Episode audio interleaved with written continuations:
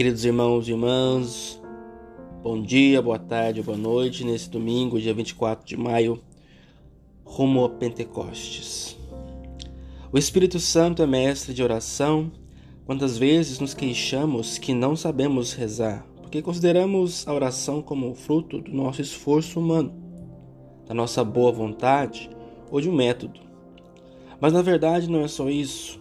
Para rezar devemos entregar-nos totalmente à ação do Espírito Santo, que reza em nós, que suplica e geme em nós. Deixamos que o Espírito Santo nos diga o que devemos dizer e como devemos dizer, sem nos preocupar com o que os outros pensam de nós. Não é problema de gramática, mas de amor. Teresa Dávila dizia: Para mim a oração não é outra coisa senão estar a sós, muitas vezes com aquele que nos ama. Diálogo de amor. Não é quebrar a cabeça para encontrar frases bonitas. Isso é oração.